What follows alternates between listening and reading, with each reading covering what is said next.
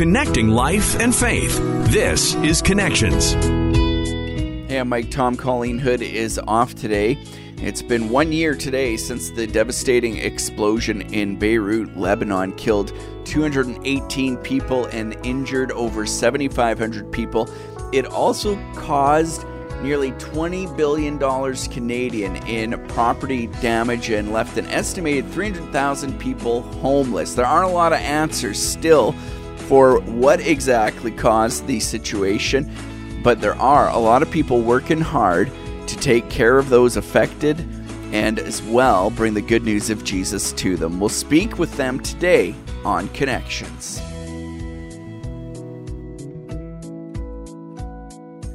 Tom Atema is our guest today. He's the founder and ambassador for Heart for Lebanon. He's been ministering to the country of Lebanon, its residents, for decades now. And Tom, we have gotten to know you uh, well on the Connection show the last year. It was due to unfortunate circumstances after that devastating explosion in uh, Beirut. Maybe for those, it's been about a year now since that explosion took place. Those that can't re- recall all the details, maybe tell us what happened first of all. Well, it was August 4th, 2020, about 6:15 in the evening Lebanon time uh, when this explosion took place, which ended up being the largest uh, explosion in history uh, outside of the atomic bomb. Um, 300,000 people displaced, 200 and some odd were killed, um, too many to count uh, injured. Uh, devastation was in the billions of dollars. Um, all because of an accident, if I can word it that way. That's the politically correct way of saying it, of a ship that was been parked in the Beirut harbor for years, full of um, um, ammonium nitrate, was caught on fire uh, by a welder's torch. Um, so the official report said. And it exploded, and people in Lebanon, especially in the Ashrafi section of Beirut, have been dealing with the aftermath of that massive explosion ever since. Uh, now, your organization, you've been in Lebanon for years. If I recall correctly, you weren't so focused on Beirut usually. Is that right? Yeah, well, years ago in 2006, when we started, we were just in South Lebanon and, and then eventually Beirut. Okay. Uh, then eventually the Bekaa. But lately it's just been the Bekaa in the south because we felt there was a number of churches that could do the work in Beirut.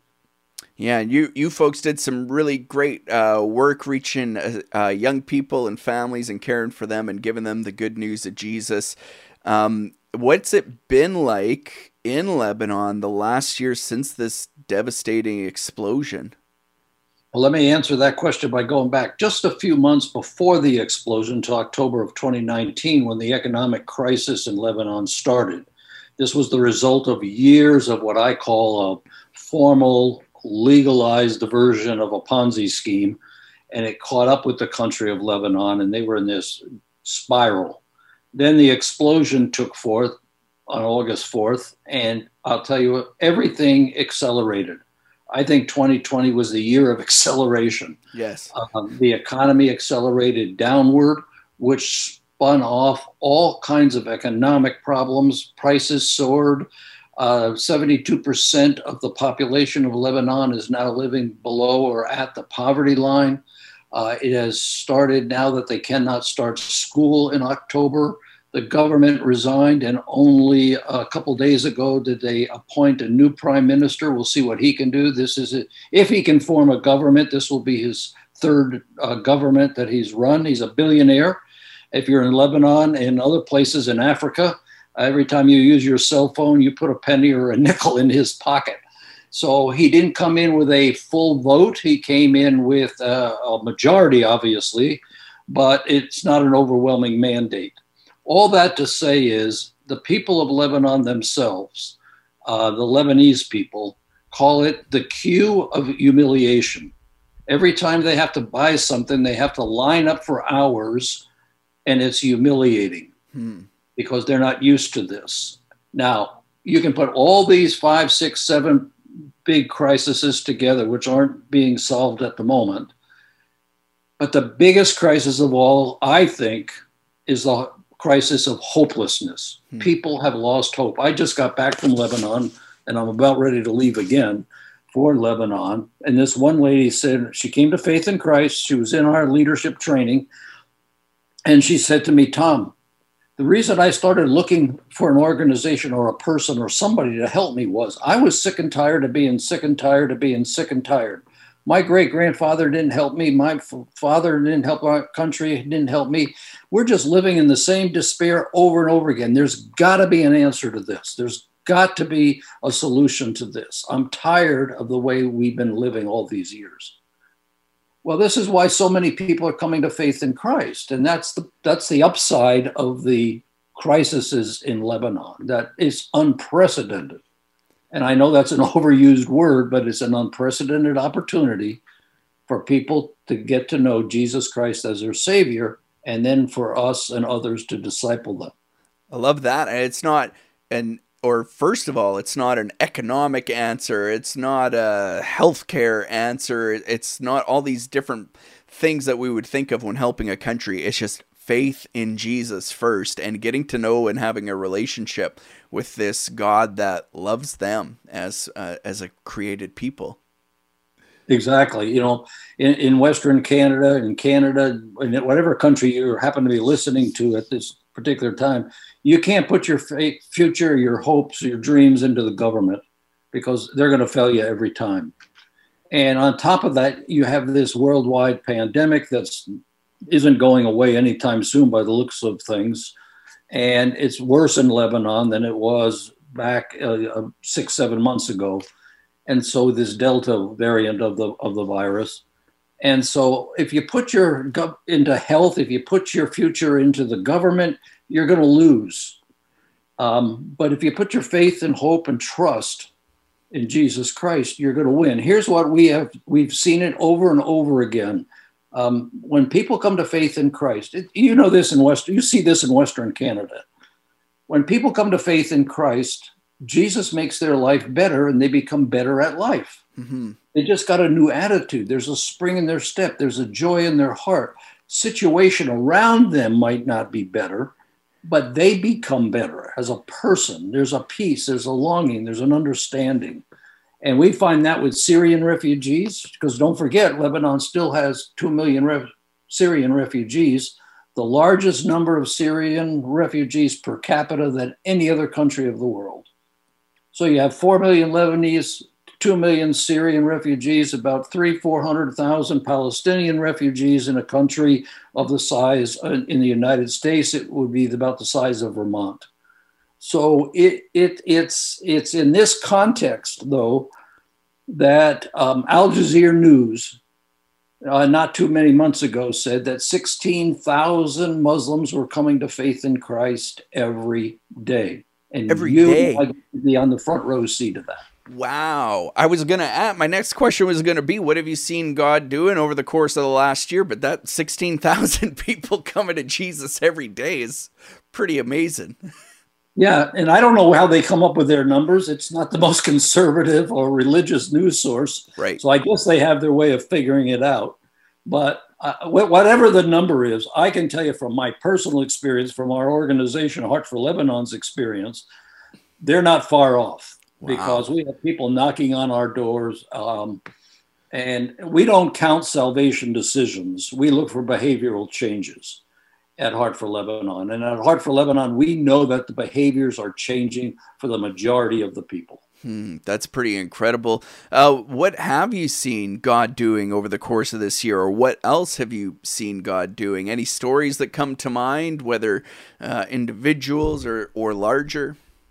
Yeah, there's there's plenty of stories. I was sitting in a refugee tent last trip that I was there, and this lady was telling me the story. And she, well, first of all, she started say, saying thank you to me more than once. It was like thank you, thank you, thank you, thank you, thank you. And I finally looked to Bashir, who heads up our work in the Bekaa, and I said, "Why is she thanking me this profusely? I mean, I don't understand this. I haven't done anything. We haven't as an organization. We just we're just helping her." And uh, she went to tell me the story that we were helping her. We put her child in our education program. She had come to faith in Jesus Christ, but she had just started the discipleship program when a person from the UK came into her tent and said, I'll give you everything Heart for Lebanon's given you, and I'll give you $500 a month cash. Now, when you're poor and you have absolutely nothing, and I mean nothing, I would like to think I would not take the $500. But when they have that $500 in front of you and waving it at you, she was tempted and she took it, only to find out that she had to move to another tent settlement, which was run by radical groups. And she had to wear all the radical Muslim guard. The kids had to go to Muslim um, indoctrination in that radical ideology. And they became mean and fighting and argumentative, and they just weren't the kids that she had known back in the other camp in in the Bekaa Valley. One day she was given this $500 cash in her tent and she looked at her kids and she said to herself, This isn't worth it. Hmm. My kids, I'm going to lose them for $5,000, for $500 a month. So she somehow she got out of that camp. We don't know how. She's not exactly sure either, but God paved, paved a path and she ended up in our camp and she took that $500 as she was ready to leave that camp and she burned it in the stove. Wow.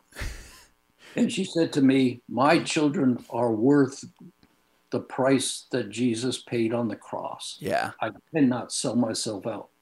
What do you do when you hear something like that? What's your response? First, first of all, it humbles me. Yeah. I, because I've never been that poor, to be honest about it. Yeah. So I, I would like to think I wouldn't make those decisions. And but when you are that poor, and remember, I just said 72% of the of the people in Lebanon are living at or below the poverty line. They're making choices now when you live in that kind of poverty that you never dreamt of making. So I'm just thankful that we have an organization. One of there's others as well, but our organization, which Lebanese government says is the largest faith based organization in Lebanon. I don't know how they come up with that either. I have a hard time believing it, but that's what they say. I'm just glad we have the resources and the prayer support to be able to meet these people at the point of their need. And then not only to lead them to Christ, but here's what's really important for us because we're all about making disciples. And we have an opportunity to make disciples because they're not going to any other country. They're not going back to Syria because there's nothing to go back to and it's illegal to go back anyway. And the Lebanese, if they have money and wanted to leave the country, they've already left. So they're not, nobody's leaving. They're going to stay there and live through this hard time. Mm-hmm. And so I'm encouraged because when I go to other camps and walk down into the camp for the first time, when they don't even know I'm coming, they don't know any of our team are coming, and you see a man in the back corner of a tent with three or four other men studying the Bible, when you go over here and see two or three children who have been in our educational program with their with their paperwork, sharing it with other children, this is about making disciples. They're sharing the gospel. They're sharing their life story, and it's very encouraging.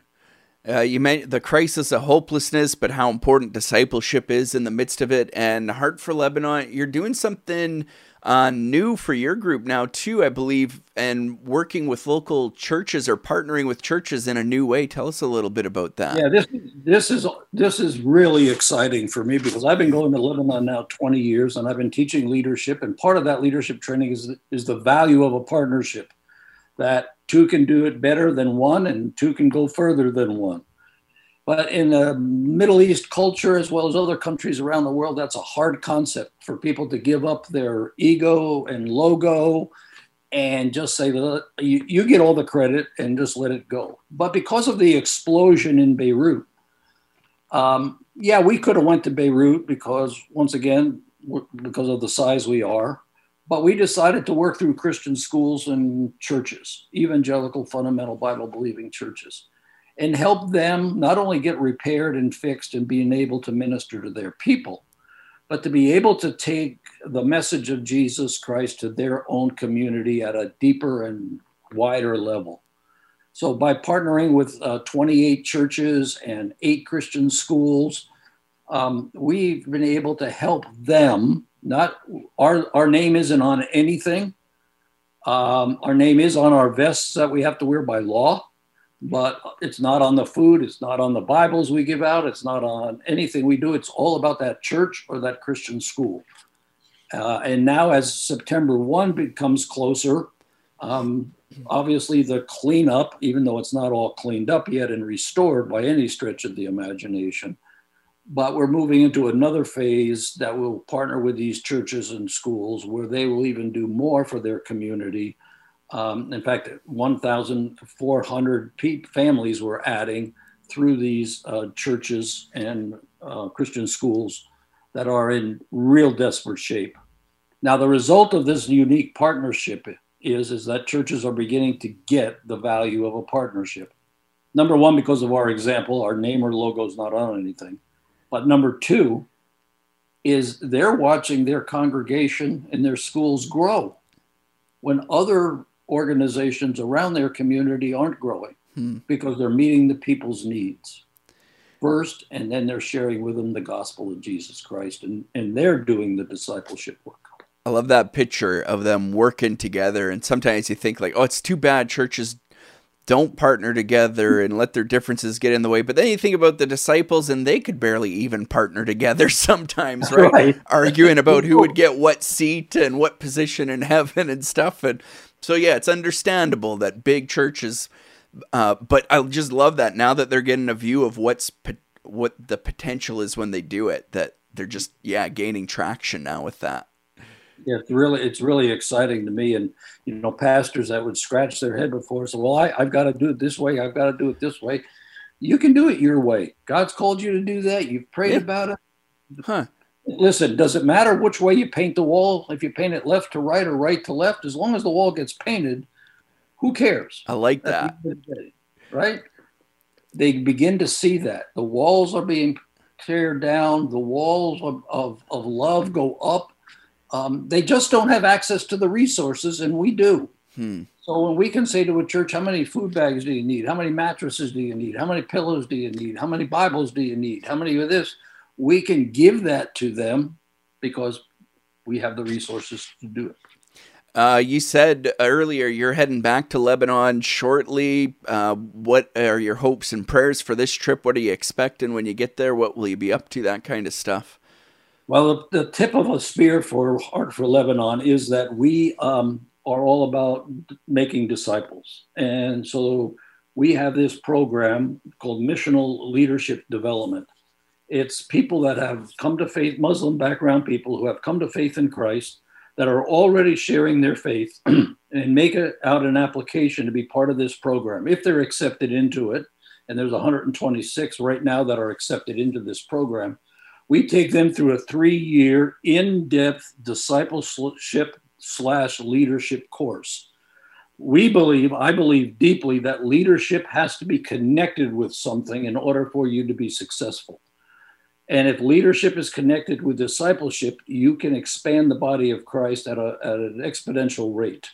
It's not about the expansion rate, it's about helping them understand who they are, the gifts they have, the abilities that they have, and, and make them all better so that they can go back, hopefully, to Syria someday or wherever their heart language group takes them to work with them as a full time missionary for Jesus Christ. So, in essence, we're building a new mission force uh, for the Middle East that's all indigenous um, that have gone through this program. So, I'll be teaching that. I go over once a quarter to teach. Um, I teach alongside of uh, indigenous people. I'm the only uh, one other American with, with me on the team. And so we do that. And then, of course, you always have the home visits and the one on one visits and the discipleship opportunities, as well as, um, well, it's the beginning of budget season again. So we'll ah. be having some staff meetings as well. well, we'll be in prayer for all of that, and especially that, yeah, even more hearts and ears and minds open up to the good news of Jesus as you head over there. Tell us how we can keep up with you at Heart for Lebanon and the work that you're doing, and uh, how we, yeah, stay up to date with your prayer requests and needs for the group. Yeah, if you go to heartforlebanon.org and sign up for it under the Canadian page there, you can receive our emails or um, text messages, whatever you prefer is your choice. And you can also sign up to become a prayer partner and receive monthly prayer requests and uh, answers to those prayers as well. Uh, we do have an office in Canada, and you'll see the address there and how to connect. So um, we'd love to pray for you because a big part of our ministry is just praying for those people that have an interest in the Middle East. So love to stay connected. Love that. Thank you so much, Tom, for your time. Thank you. God bless you. Thanks for the opportunity. And thanks to you again for listening to the Connections podcast. We'd love it if you subscribed and followed. Yes, it's free. Just go to podcastville.ca. You can find the Connections show there and choose your favorite app, or you can just go on your favorite app, whether it's Google, Apple, Spotify, whatever. Just search for Connections with Mike Tom and Colleen Hood, and we'll talk to you again on Connections.